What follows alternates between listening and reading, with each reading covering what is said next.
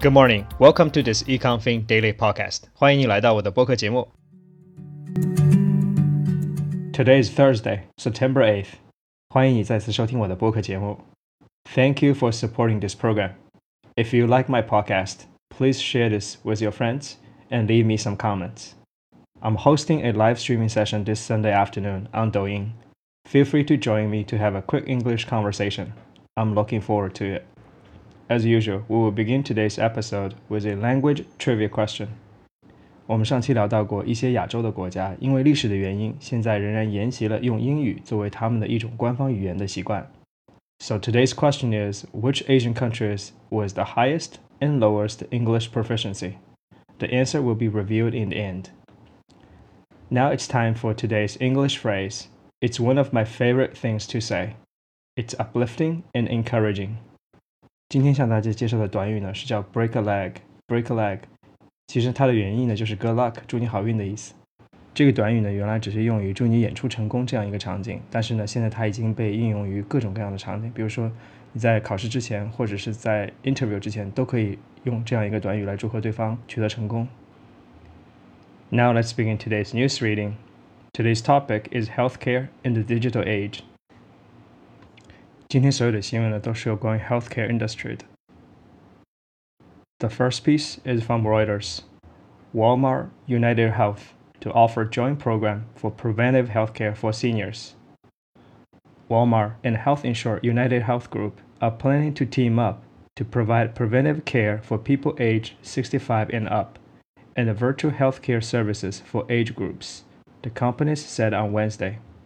The 10 year partnership represents Walmart's latest push into healthcare and could help the retailer giant better compete with CVS Health and Walgreens Boot Alliance. 第一则新闻呢，来自于路透社，它是说呢，沃尔玛和一家美国大型的健康保险公司 United Healthcare Group 呢，达成了一个战略合作的计划。他们将在以后的十年呢，向老人，也就是 seniors 提供所谓 preventive care，同时呢，向所有的 age group 呢，提供所谓的远程医疗服务。沃尔玛呢将和另外两家大型的药店连锁企业 CVS 和 Walgreens 呢展开竞争。The second piece is from CNBC. CVS to buy home health giant Signify Health for about $8 billion. CVS Health has reached a deal to acquire in-home healthcare company Signify Health for about $8 billion, the company said on Monday. CVS said it will pay $30.50 a share in cash for Signify, an acquisition that would build on its growing healthcare services. Signify offers patient care through virtual and in person visits, using technology and analytics to power its service. 第二则新闻呢，则来自于 CNBC，它是说呢，美国的药店连锁巨头 CVS 呢，宣布以八十亿美元的价格呢，收购了一家叫 Signify Health 的公司。 这家公司呢也是通过数据向客户呢提供在家的医疗服务，或者是虚拟的远程医疗服务。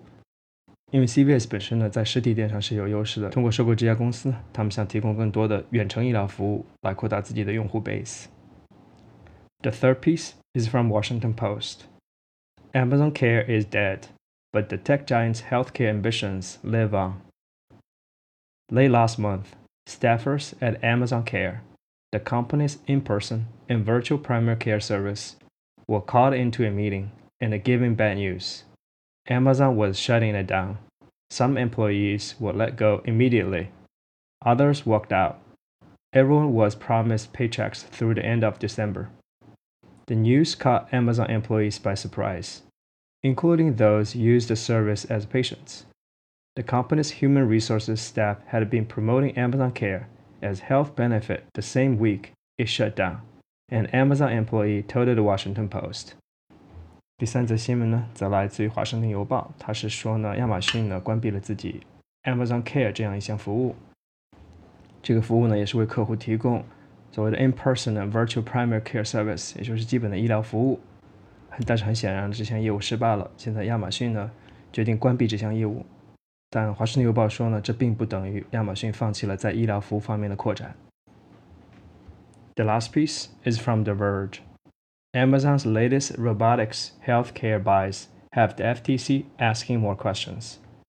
The Federal Trade Commission, is investigating Amazon's plans to acquire robot vacuum maker iRobot and the One Life healthcare company behind One Medical, according to reports from Politico and the Wall Street Journal. Amazon announced a 3.9 billion deal to buy One Medical in July and said it would acquire iRobot for 1.7 billion dollars just weeks later. One Medical serves as a sort of Netflix for healthcare subscription service that gives customers access to in-person and virtual appointments at 125 clinics across the United States for $199 per year.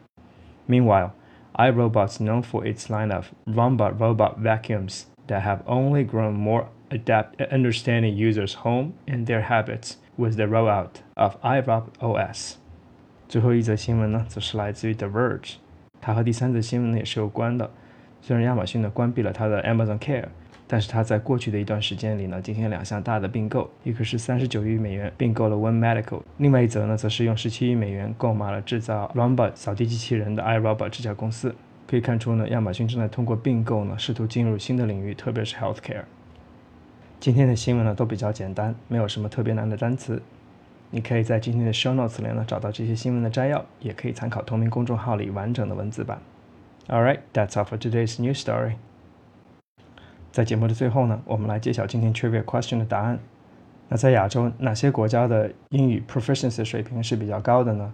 根据一项由 Education First 做的市场调研发现呢，在亚洲地区呢，英语的 proficiency 水平呢是差异比较大的。根据他们调查发现呢，新加坡和菲律宾呢英语水平相对比较高，排在之后呢是马来西亚、韩国、香港地区、中国大陆和 Macau。让我比较吃惊的是，印度的整体英文水平并没有想象的那么高。虽然我们知道很多印度人的英语确实比较好，但是看来他们由于人口众多，英语的水平也是参差不齐的。此外呢，一些中亚的国家和南亚次大陆比较贫穷的国家呢，他们的英语水平也相对较低。在公众号里呢有一张示意图，里面有具体的这个 English proficiency 的排名，供你做参考。All right, that's all for today's program. Thank you for listening, and I see you next time. 好了今天节目就到这里了非常感谢您的收听我们下期再见。